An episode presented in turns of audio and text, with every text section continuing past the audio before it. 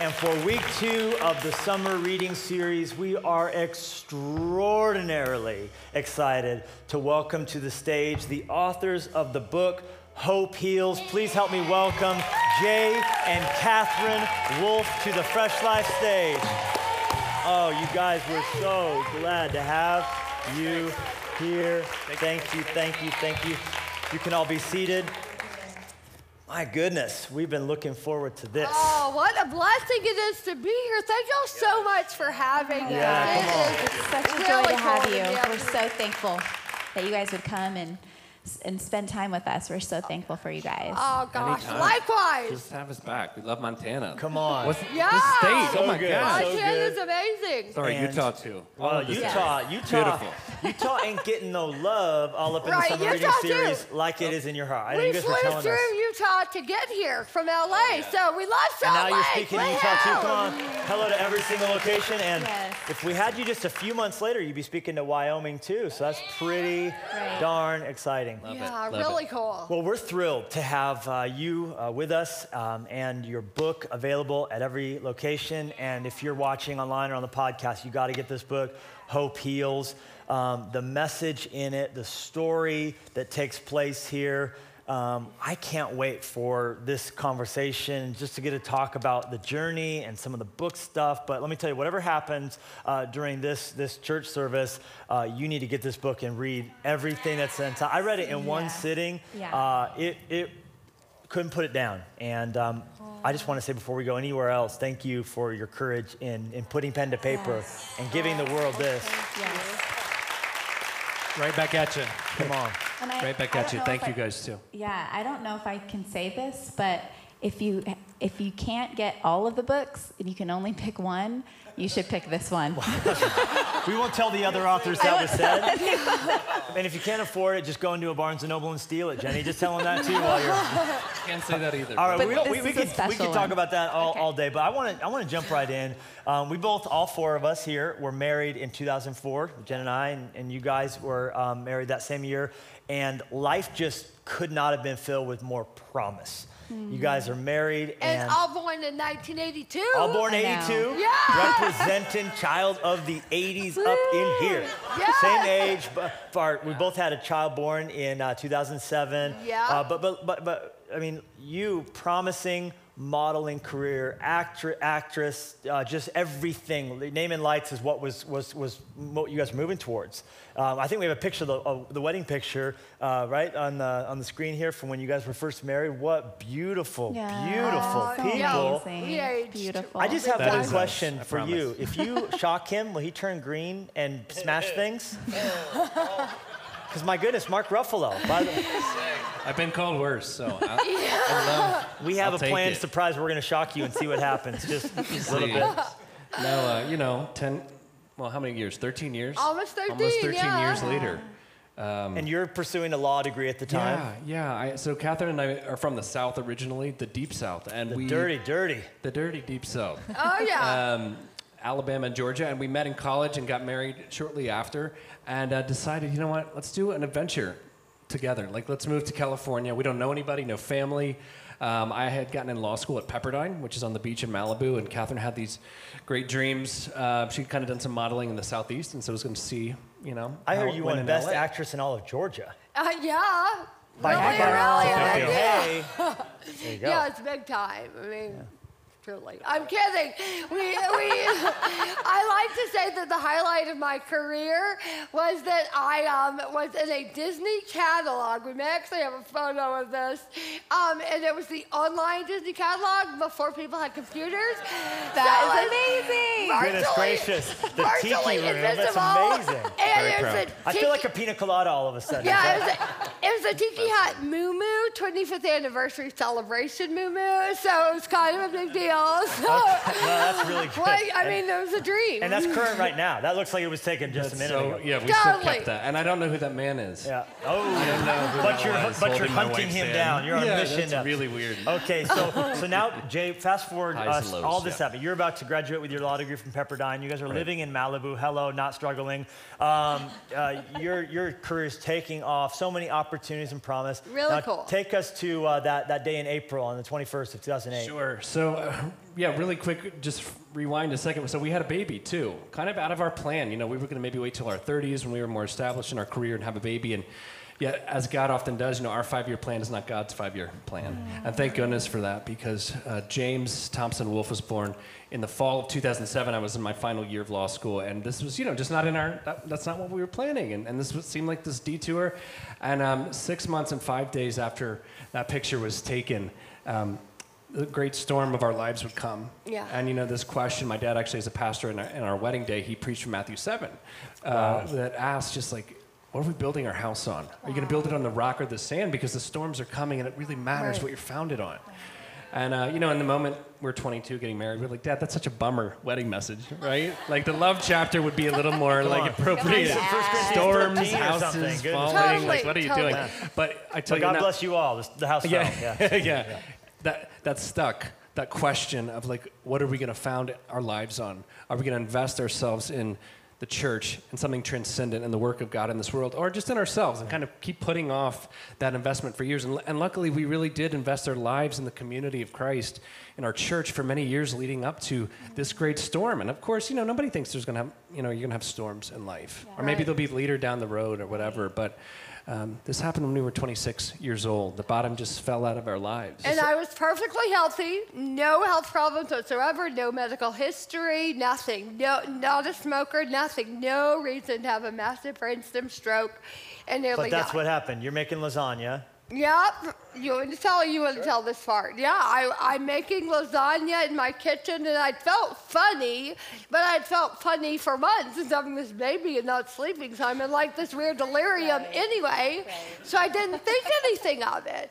So I just decided to shake off these feelings. And Jay happens to come home from his final law school class to finish a paper and print it. So he's in this like window of 45 minutes and he's able to call 911 when I'm making lasagna, the baby's down for a nap, he's printing the paper, and I collapse.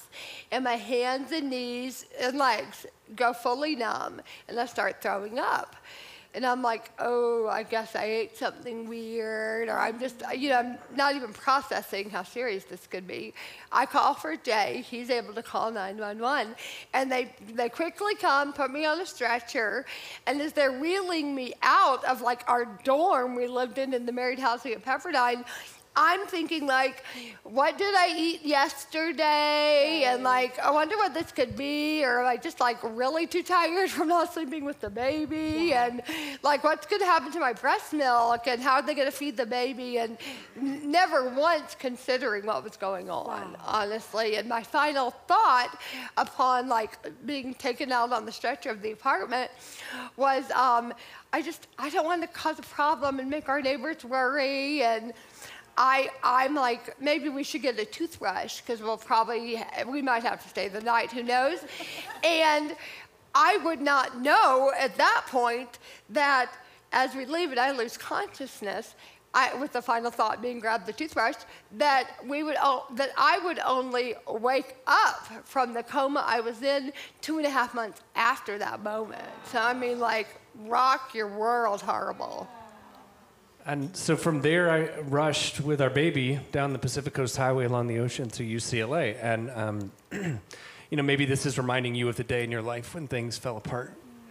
And, um, you know, when you got the diagnosis or the news, there's this line of demarcation in your history you can't ever go back across. And for us, that day was April 21st, 2008. And, uh, you know, I remember rushing to UCLA. I didn't even know they had a hospital, it was a college. You guys know. didn't even have a family doctor. Yeah, we really were like super healthy. You know, 26, she just had a baby, and naturally, and it was like just there was not in the realm of the possible that a life-threatening medical situation would happen out of the blue, no warning, no symptoms. Yeah. And so, you know, I remember rushing up to the hospital and seeing this giant banner that said UCLA Hospital Best in the West, number three in the country. And I remember thinking, God, in this chaos, you're making a way. You're bringing about order in the midst of everything falling apart. And that's what God does in our lives, in the midst of our suffering. And I ran into that ER, and I remember looking around that day. It was a Monday, like at 3 p.m., and I was confused because there were familiar faces sitting there. And I realized it was my church who had shown up to go before me And you know, so often we. Which you guys drove an hour and a half every every Sunday to Well, get to in Bel Air. Yeah, not quite that, but yeah, it was.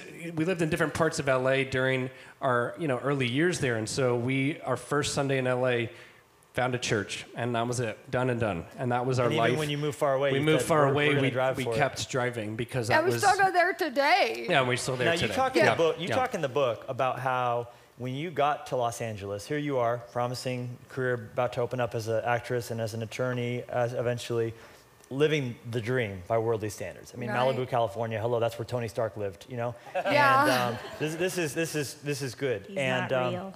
He's not real. Bruce Banner, uh, you can tell us about that. But but but as as as as life goes, most people, I don't think you, you talk in the book about how your number one decision at the top of your list after unloading your car into your apartment was we're gonna find a church.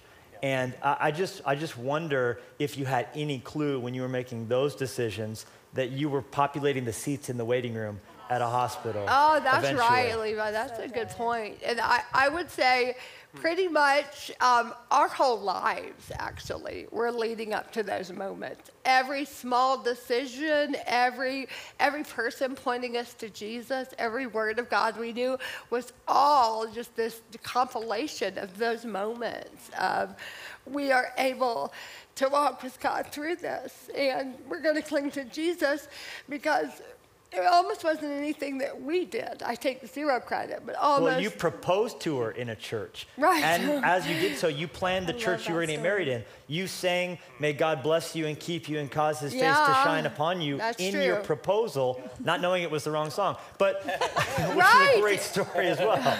But, but you guys literally, there's, there's, a, there's a stream. A lot of people go to church once crisis hits. Oh, I need to go find a pastor. I need to find God. You guys, there's a stream in your journey of you guys choosing to build your life on the rock before crisis showed up. That's so true. I How like to instrumental say do you for- think that is in I like to say, and I know you say train for your trial, and I love that. But I say prepare for the pain. Come on. Great. That preparing good. for Come on. the oh, thank you, thank you, thank God.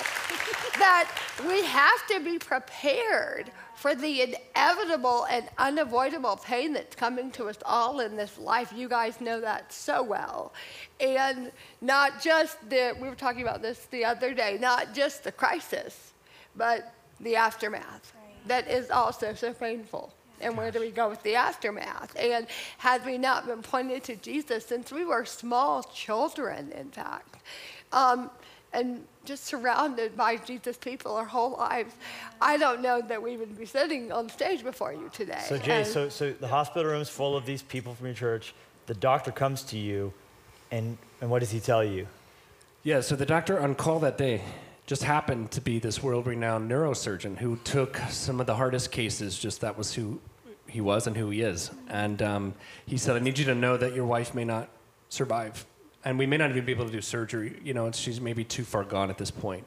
And, you know, just in that moment to have all these dreams for your future and this life you have, you know, after law school, new baby, um, hanging by a thread in a moment is the reality of the world that we live in, whether we like to see it that way or not. Everything can change just in an instant. You could have done nothing wrong. You could be doing everything right, and still it can turn upside down. And so, again, it matters what we're founded on because in that moment, my people, my church people surrounded me. I couldn't take another step.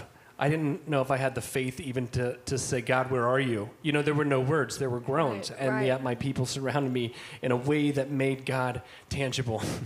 you know, this invisible God that we give our lives to, sometimes we just need somebody to hold on to, Whoa, to beat whoa. their chest, to be held by. And that's what the body of Christ is. It comes alive when we need Him the, the most. And that's what the church was and has been for us and continues to be. And they just sort of carried me to this waiting room. And I, I grew up in the church. My dad's a pastor, but I never had truly experienced church until that night Wow. in the waiting room. And I think what it taught me in that moment is that, you know, we think sometimes worship is this overflow of just when everything is just synchronized and perfect and it just the vision of our life has just come to fruition. And the reality is the most pure worship is when everything else has fallen apart and fallen away because we, we can recognize in that moment that God is all there is left.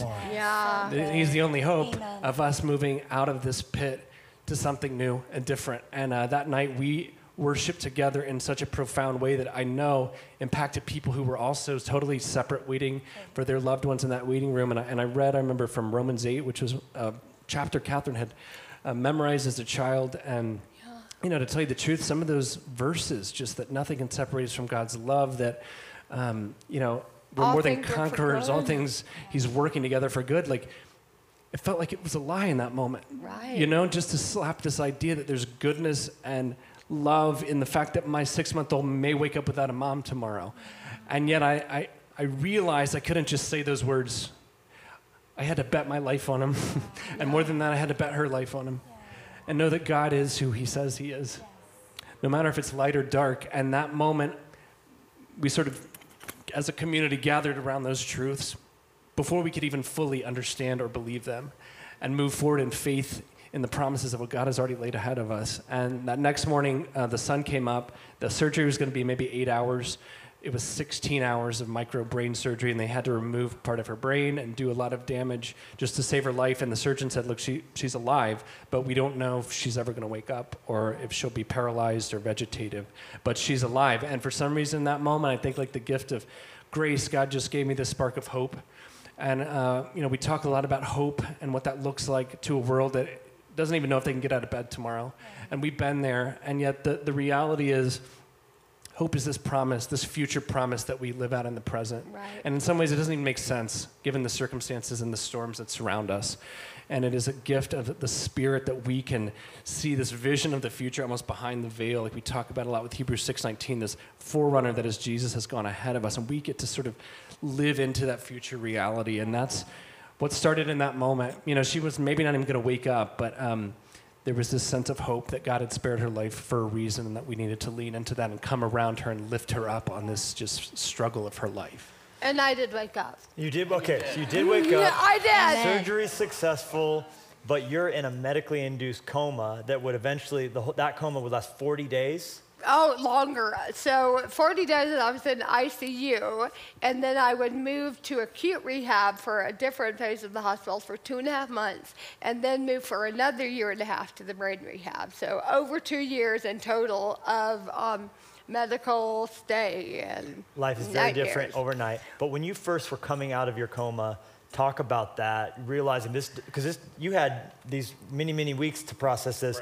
You did not. Now, it- Exactly. it's Levi, all that crashing was- down on you. Yeah, I was, I was playing catch up the whole time, like everybody been processing, and I'm waking up laying in the hospital bed, and I can't even fully wrap my mind around it that this is my life, and they're feeding me through a tube in my stomach, and I'm severely disabled, and it was. I mean, all these machines hooked up to me, and I just uh, nightmares physically, and yet that pain was like nothing compared to the emotional pain of them bringing baby James into my room for his daily visit with his mother, where they'd like, I mean, wonderful, sweet friends and family would bring James in to see me. Look at this beautiful picture of baby James right there. Right on that picture, gosh, it almost makes me cry every time I see it. I have no memory of that day.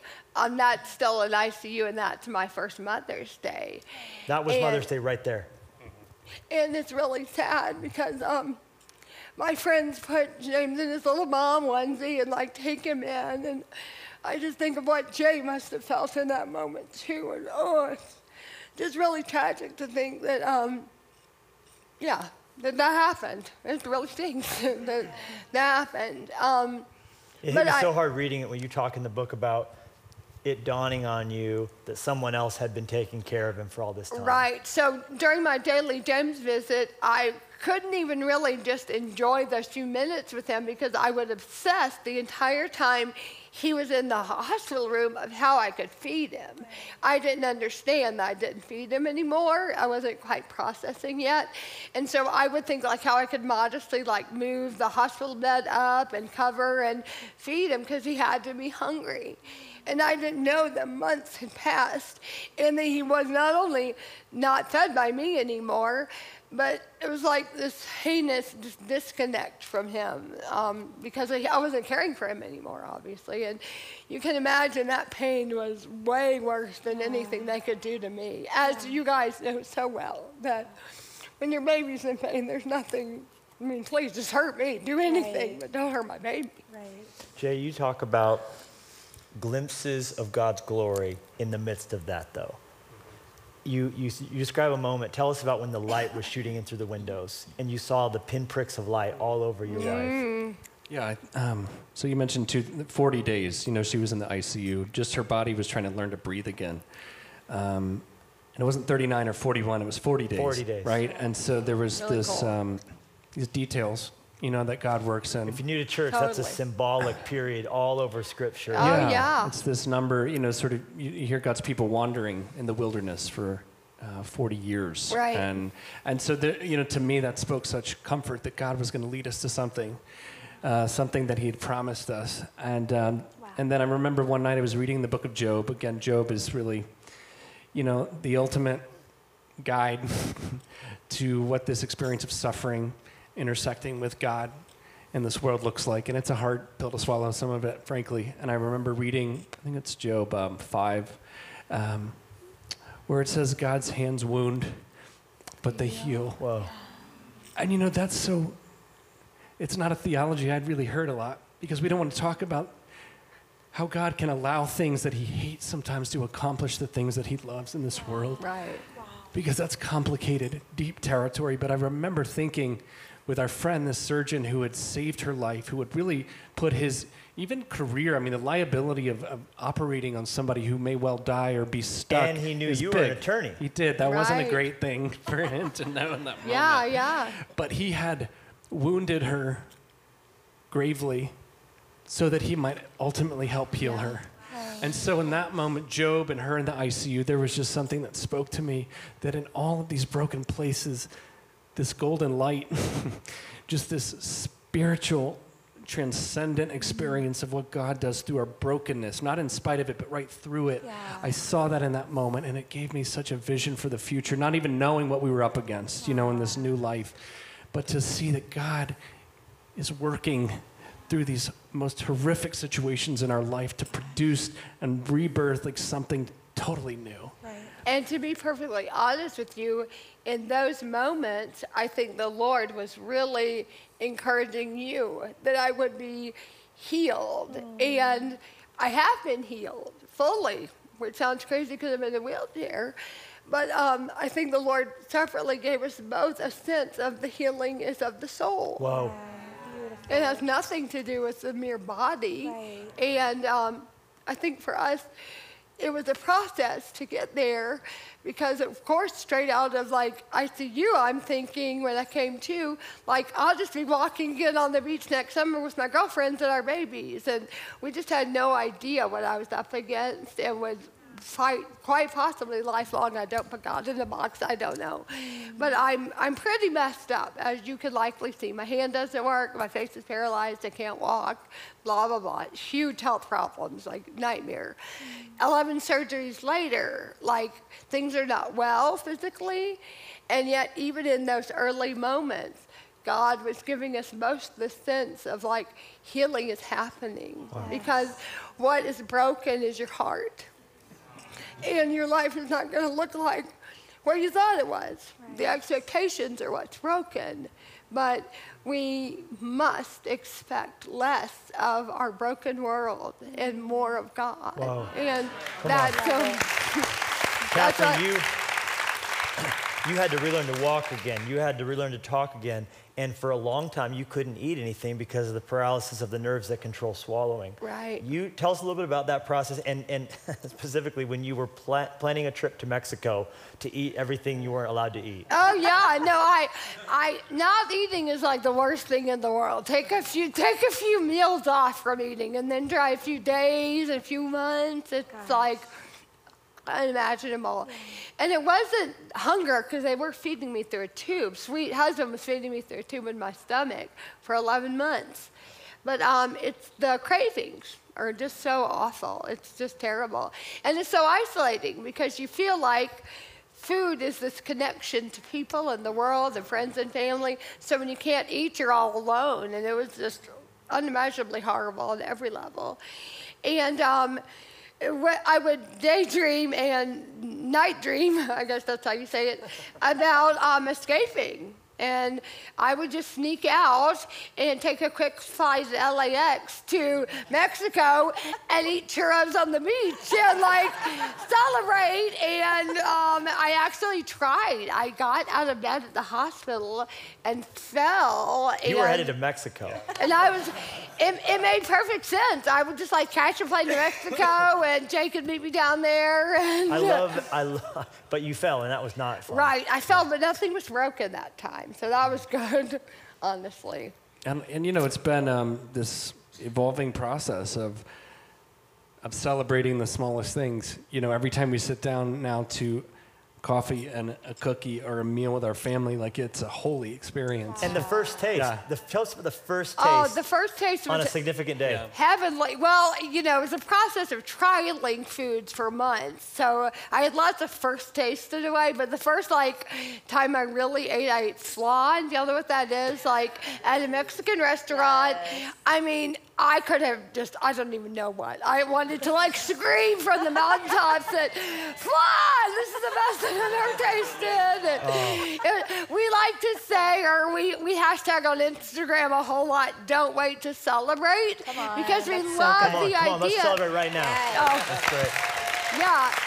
Well, and that, that's how we're called to live. We're called to live, not waiting to celebrate. A, because tomorrow may not come, honestly, but also what we are celebrating is not outcome. What we are celebrating is God's presence. Come on, His great. provision, thank, His protection.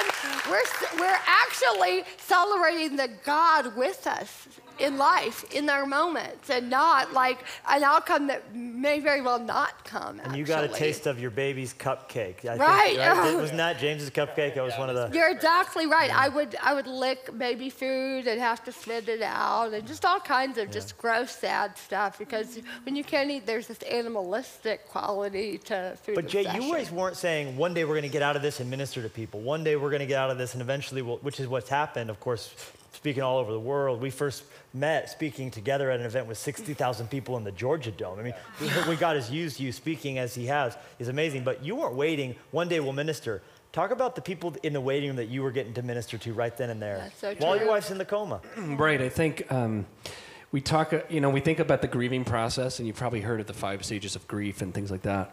And I think that when we add a sixth stage of of service, Come on. of looking outward, that's when the healing really begins. And um. I don't think I don't think we can ever start healing until we play a role in the healing of It's others. so biblical. We got to stop and just absorb that because that was Yeah. straight powerful. Well, it's it's it's the truth, and I believe. I mean, so often when we are wounded, when we're in pain, it feels so justifying to just say, "Everybody needs to cater to me, and you Right. need to help me." But we found just counterintuitively, and again, so much of, of the kingdom of God is just the counter to what the world tells us and what even our flesh tells us. And so God says, "I want you to now look out." With what I've given you, because there's so many people hurting, and they're going to believe you because you've been there already. And you know, even for us, um, early on, we just were given this sense that God was doing something bigger than ourselves, and we wanted to come alongside the people whom we had just been in their very shoes weeks before in the waiting room. Isn't it And- Second Corinthians one? That Yeah. notion that Exactly, Paul, second, in Second Corinthians 1. Um, he says, You've been given hope, you've been given comfort, not so you can be comfortable. That's not the point of it. and that's understandable that we'd want to feel comfortable when we're hurting, but the point of it is that we might give it away. And you know, we're so worried, like in this scarcity mentality, that we're not going to have enough if we give of ourselves. And God says, uh-huh. I'm asking you to give from what you've been given Come on. by me. And I'm going to keep filling you up so that you can go into those places that you said, God, don't ever make me go back there. Like we had been in brain rehab for two years, and we're like, thank God we got out of there. It was dark, it was painful. People were dying, they were in the worst spaces of their life, and we were too, and it was horrific. And more recently, God has said, I want you to go back there because they'll listen to you. Come on. And in the giving of that hope that we've received, they might know the God of all comfort and hope. And that is what we call hoping it forward. And this is a cycle that is so powerful, this healing cycle for all of us hurting, all of us in grief. We got to look outside of ourselves. It's going to be so easy to stay myopic and stay focused on our hurts. But God says, I'm going to explode this pain and create something totally new with these ashes and with these pieces that have broken apart in your life. I'm going to build something new. And I'm not just doing it for you, I'm doing it for everybody. Jay, right now, uh, that red light, that camera, that represents people in Billings and Bozeman who are in a waiting room right now and they're, they're, they're, they're, they're thinking about how they're going to get through this, but God wants that sixth stage of grief to be what would help them to be unlocked in the midst. Would you just speak to them for a moment and just encourage them? Friends, I would encourage you, you know, you found yourself maybe in a place you never thought you would find yourself, and we all have. And, and you know, we think about this feeling of being crushed, this feeling of being abandoned, this feeling of being destroyed. But we know God's word says because Jesus has been crushed on our behalf, he was abandoned, he was destroyed on the cross. We will never be.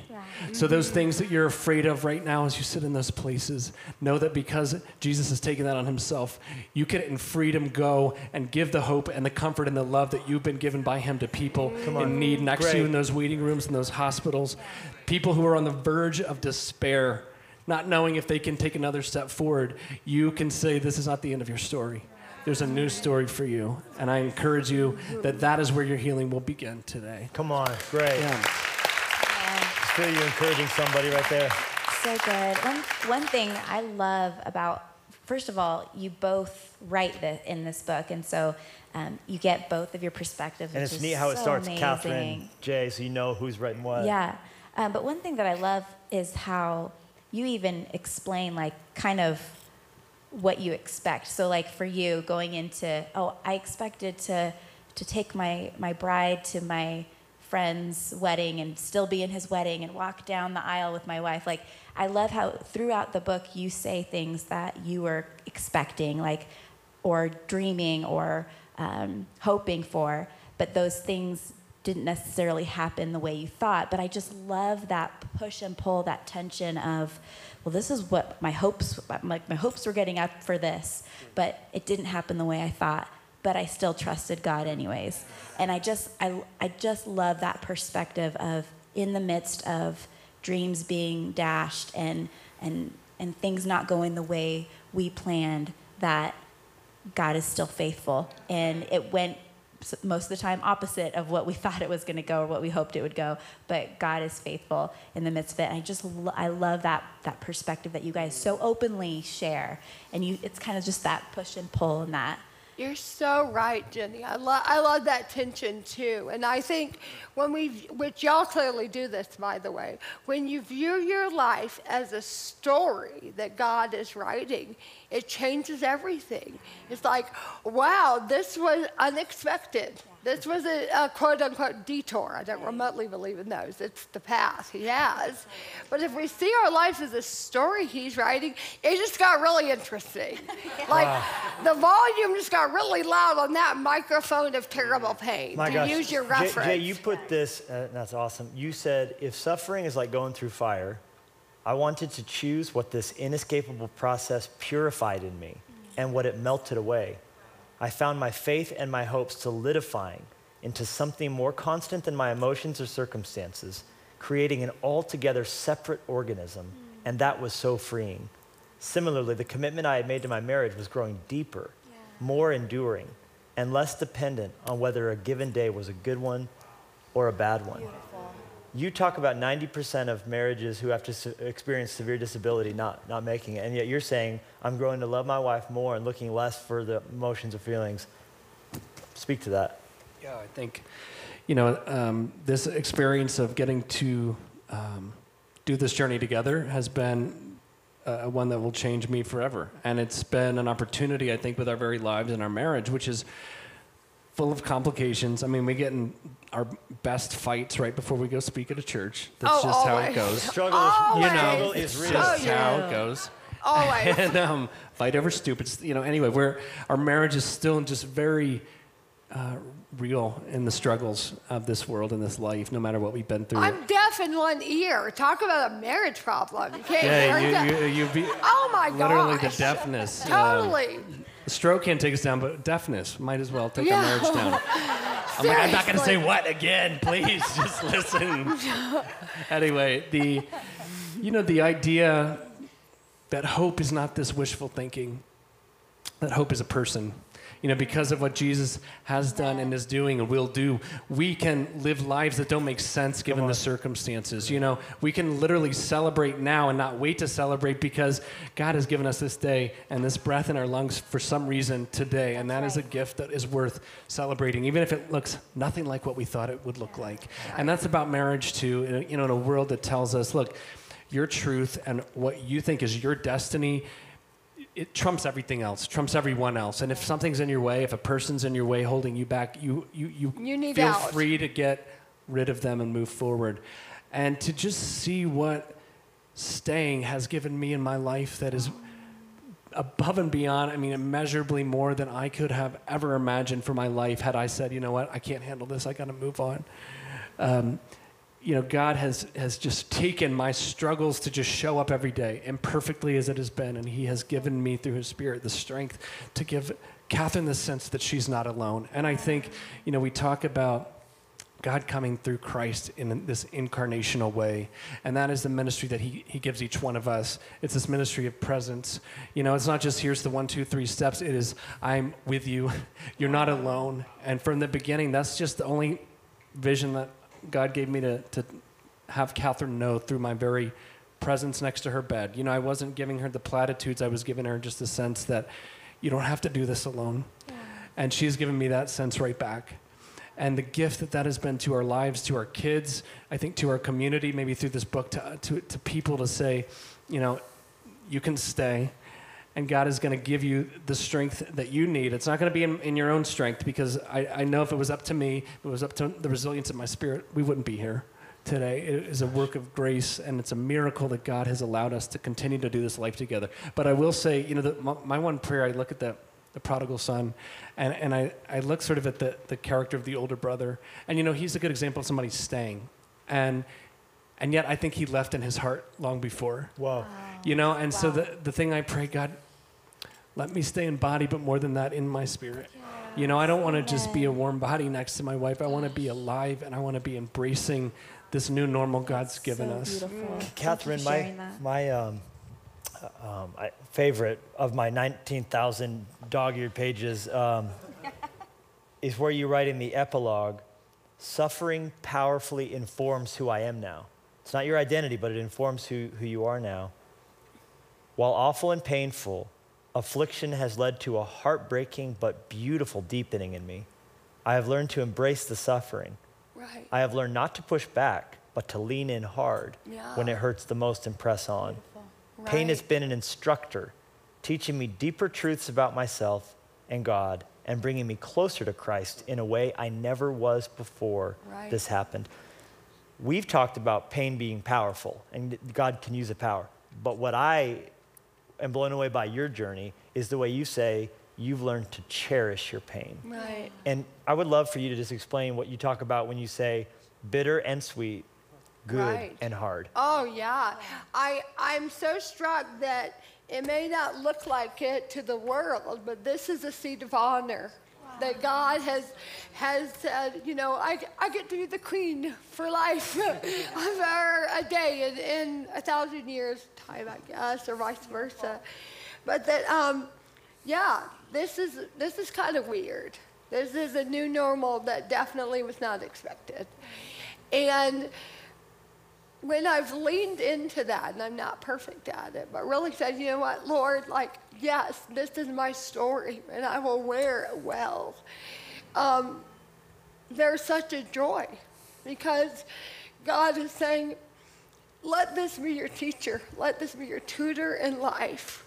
And not everybody gets a tutor like this. Everybody will have pain and suffering, and many will reject it and want to get back to their old life. But if you go deep, it's so beautiful there. Isaiah 45 3 says that, um, that he will show us the hidden treasures of darkness, riches stored in the secret places, so that we may know it's God, the God of Israel, who has summoned us by name. And I feel special. I feel like God chose me in a world where this could be seen as nothing but like you have been forgotten. This is a mistake.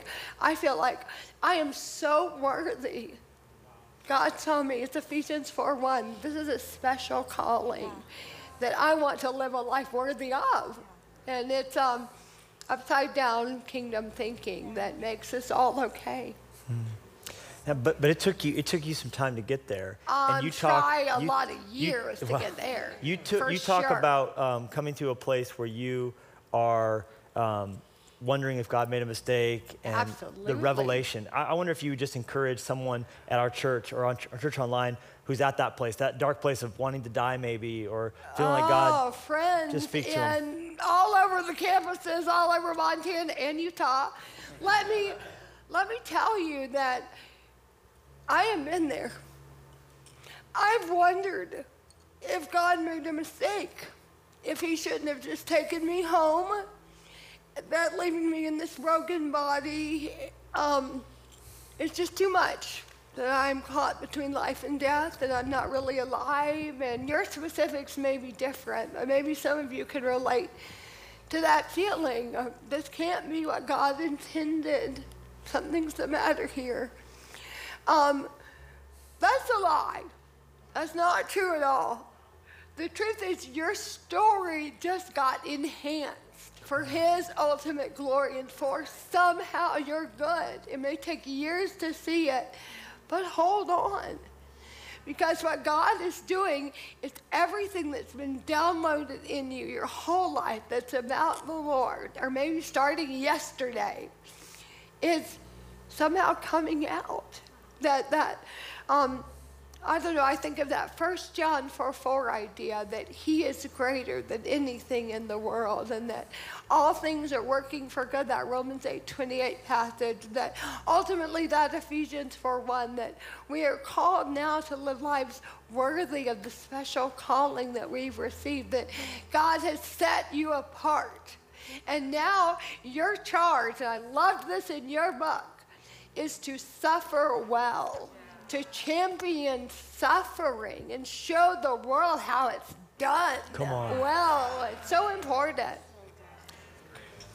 We're so deeply ministered to by you guys, um, and uh, you guys have more joy and more exuberance. Being with you is more fun, and and honestly, I, I don't even think there's people there's people who don't deal with a tenth of what you guys do. Back in June, you were in the hospital for a couple weeks, a nicked artery in your neck. What you guys deal with every day, and yet the joy of the Lord is all over your face. I just have to say that's because we love our lives so much. Come on. Like, I mean, we're living the dream. Hey. Like, it's awesome. And people are crying about the dumbest things. Like, this world is amazing.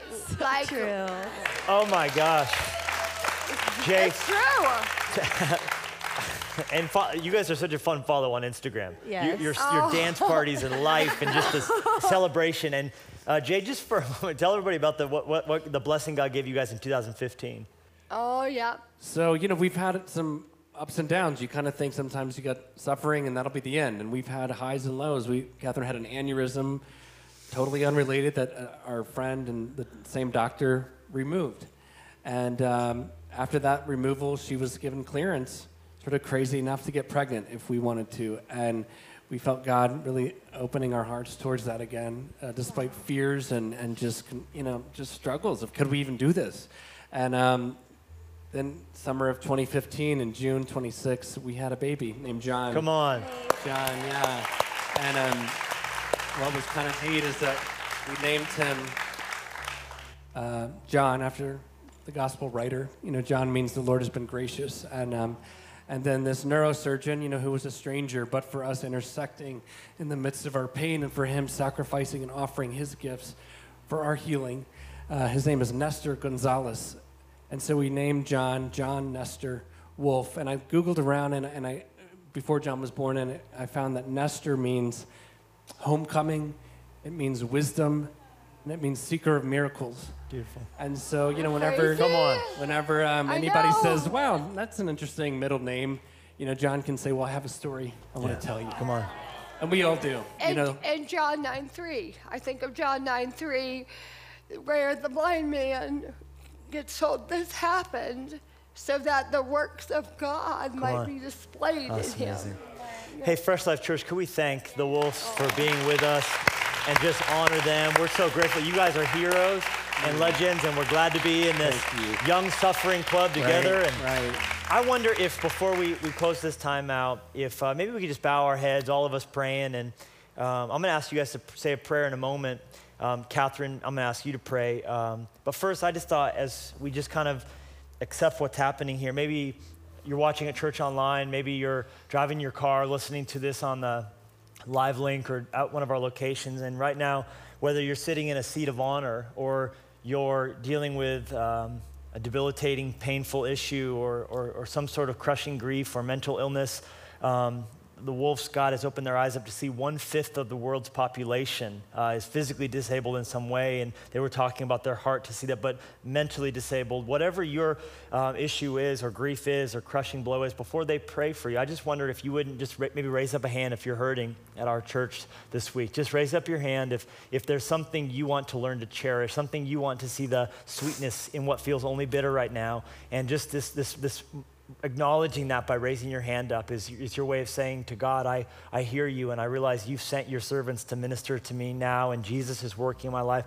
Just raise up your hand, receiving that prayer, receiving that blessing. Raise it up, raise it up. And once it's up, you can put it back down. And I'm going to ask, Katherine, would you say a prayer over these hurting hearts today? Sure. I want to start by quote, Dear Father, I want to start by quoting the scripture that Jay referenced. So powerful for us all. Second Corinthians 4, I think it's 7 maybe, that we are hard pressed on every side, but we are not crushed. We are perplexed, but not in despair. We are persecuted, but not abandoned. We are struck down, but we are never destroyed. We always carry the death of Jesus in our body so that the life of Jesus might also be revealed in our body. Let it be, Lord, for us all as we suffer. Let it be showcasing to this broken world how you are alive and at work in each of us, Father. I pray powerfully, Lord, in your name, for any and all who are suffering, which is everyone, that you would give us courage to suffer well to wait well, to hope well in you and what you are doing in this world, Lord. I pray that we would see our bodies, anybody dealing with anything medical, in mental or otherwise, anything physical or emotional, any brokenness, as a temporary assignment yeah. in this world, Lord, that they are assigned to this for a reason. Let them live into their assignment. Let them champion it, Lord. We are so struck by stewardship, Father, that you are calling each of us to steward exactly what you've given us to your glory, Lord, and for our good. Let it be Lord. Let us be people that will take it and say, I will use this, Lord, and I will give it back to a world that needs it so badly. Our offerings are each so unique but the world needs them so desperately. Let us live into them and never reject them, but bring them in close and cherish them because they are what you are doing in this world each day, Lord. Let us, let us have eyes to see that way, Father.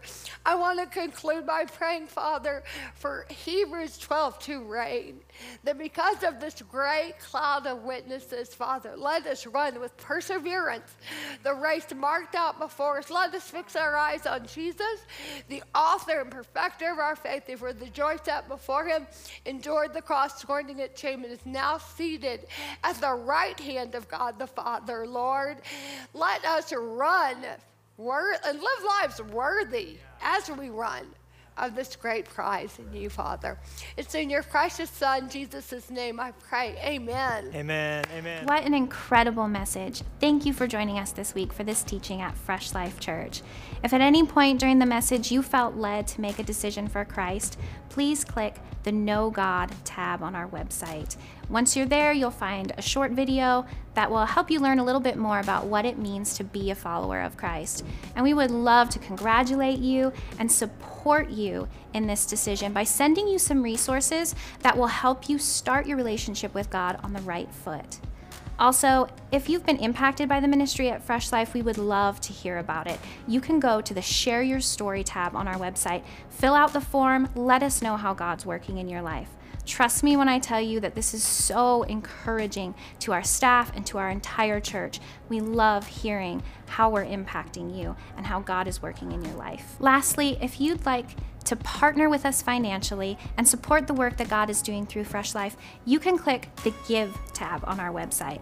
That will take you to a safe and secure website where you can set up a one time gift or a reoccurring gift that will help us continue to help those stranded in sin find life and liberty in Jesus Christ.